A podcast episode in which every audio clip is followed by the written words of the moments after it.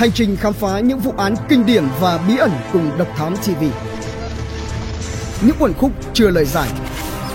Những âm mưu chưa từng hé lộ. Những sự thật đang bị che giấu. Tất cả sẽ có tại Độc Thám TV. Năm 1920, Charles Ponzi đã lừa đảo của người dân Boston số tiền 15 triệu đô la Mỹ chỉ trong 8 tháng. Ponzi hứa hẹn trả lãi bằng 50% vốn cho các nhà đầu tư chỉ trong 45 ngày. Nhưng cuối cùng, vụ lừa đảo này đã bị vạch trần, đầy Ponzi vào tù và tên của hắn ta đi vào biên niên sử tội phạm. Đây không phải là lần đầu tiên mà Charles Ponzi bất tuân luật pháp, nhưng nó là thứ khiến cho tên tuổi của hắn ta trở nên khét tiếng trong lịch sử.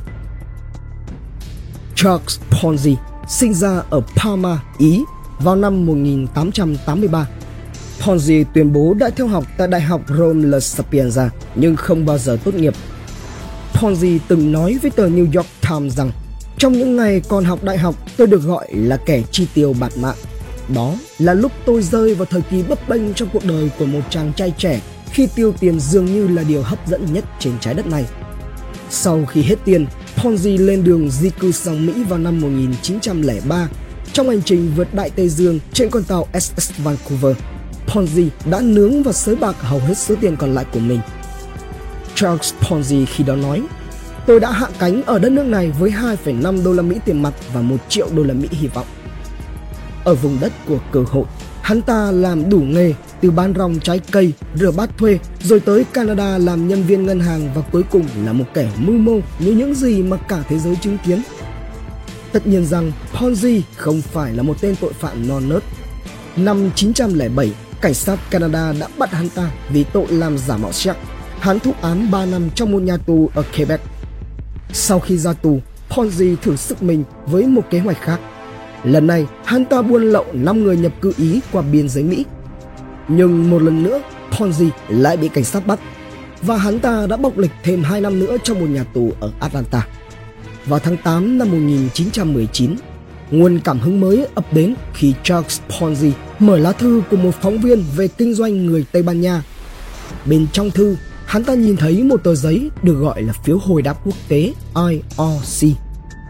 Dịch vụ bưu chính vào thời điểm đó đã sử dụng các phiếu hồi đáp quốc tế cho phép người gửi bưu chính thanh toán trước phí tem cho người nhận để gửi thư hồi đáp.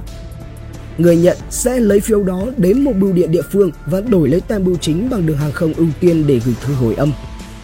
Sau chiến tranh thế giới thứ nhất, Mỹ là nước duy nhất có giá trị tiền tệ ổn định so với vàng. Trong khi các nước châu Âu khác thì tiền tệ mất giá rất nhiều do in tiền để chi tiêu cho quân sự.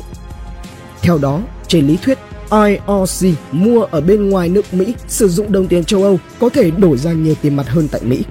Tức là một người mua phiếu IRC ở Tây Ban Nha có thể bán ra ở Mỹ với lợi nhuận khoảng 10%. Và Charles Ponzi biết rằng thời vận đã đến. Hắn ta quyết định khai thác điều này. Ponzi thuê các đại lý mua phiếu hồi đáp quốc tế giá rẻ ở các quốc gia khác rồi gửi tới Mỹ. Sau đó, hắn ta sẽ đổi lấy tem và bán lại để kiếm lời Kiểu trao đổi này được coi là một khoản đầu cơ tranh lệch không phải là một hành vi bất hợp pháp. Nhưng rồi Ponzi trở nên tham lam và mở rộng động cơ của mình. Dưới cái bóng công ty do mình điều hành là công ty giao dịch chứng khoán. Hắn ta cam kết trả lãi là 50% số tiền cho các nhà đầu tư trong vòng 45 ngày hoặc 100% trong 90 ngày. Do thành công trước đó ở mô hình tem bưu chính, các nhà đầu tư ngay lập tức bị thu hút nhưng thay vì thực sự đầu tư tiền, Ponzi chỉ dùng tiền của chính các nhà đầu tư để chi trả hoa hồng khổng lồ cho họ và nói với các nhà đầu tư rằng họ đã kiếm được lợi nhuận. Cứ như vậy, trong vòng 6 tháng, Ponzi đã thuyết phục được khoảng 20.000 người đầu tư cho hắn tới 10 triệu đô la Mỹ. Charles Ponzi mở văn phòng tại New Jersey và Maine. Cuối cùng, sau khi thu hút hơn 40.000 nhà đầu tư, Ponzi đã biến mình trở thành một triệu phú sau chưa đầy nửa năm ngày 24 tháng 7 năm 1920, tờ Bưu điện Boston đăng trên trang nhất bài báo về Charles Ponzi. Dòng tít tuyên bố tiền đổi tiền trong 2 tháng, 50% tiền lãi trong 45 ngày, hàng ngàn nhà đầu tư. Trong bài báo đó, Ponzi miêu tả mình là một người đàn ông hào phóng và giàu có. Tôi không có hứng thú gì với việc tiêu tiền cho bản thân. Sau khi kiếm được một triệu đô la Mỹ đầu tiên, tôi chi hơn cả một triệu để cố gắng làm điều tốt đẹp cho thế giới. Bài báo đó ước tính Ponzi sở hữu tài sản hơn 8,5 triệu đô la Mỹ theo thời đó. Hai ngày sau, một loạt nhà đầu tư xuất hiện bên ngoài văn phòng của Charles Ponzi. Hy vọng và lòng tham có thể đọc được trên vẻ mặt của tất cả mọi người. Điên rồ, điên rồ tiền bạc, loại điên rồ tồi tệ nhất phản chiếu trong đôi mắt của họ. Ponzi đã tự mô tả mình là thầy phù thủy có thể biến một người ăn xin trở thành triệu phú sau một đêm. Y sở hữu một biệt thự 12 căn phòng, nhiều xe sang bao gồm một chiếc limo đặt riêng và cô vợ trẻ xinh đẹp đeo đầy trang sức kim cương. Mặc dù cho nhiều người đã hoài nghi, nhưng ngay cả những kẻ lừa đảo khác cũng không thể hiểu chính xác mô hình kinh doanh của Charles Ponzi là gì. William Miller, một người từng lừa đảo hơn 1 triệu đô la Mỹ từ các nhà đầu tư vào năm 1899 đã nói với tờ bưu điện Boston rằng Tôi có thể khá là đần độn, nhưng tôi không thể hiểu làm thế nào mà Ponzi kiếm được nhiều tiền tới như vậy trong một khoảng thời gian ngắn.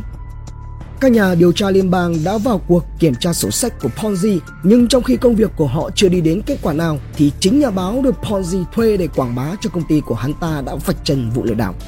Sau khi kiểm tra hồ sơ tài chính của Charles Ponzi, nhà báo Max Master phát hiện ra rằng số tiền duy nhất hắn ta có trong tay cho đến bây giờ là tiền lấy từ các nhà đầu tư. Những khoản lợi nhuận khổng lồ mà Ponzi đưa ra chỉ là bánh vẽ. Cùng với tháng đó, các nhà quản lý liên bang đột kích vào văn phòng của Charles Ponzi. Không có gì đáng ngạc nhiên họ không tìm thấy số lượng lớn phiếu hồi đáp quốc tế cần thiết để thanh toán cho các nhà đầu tư một cách hợp pháp.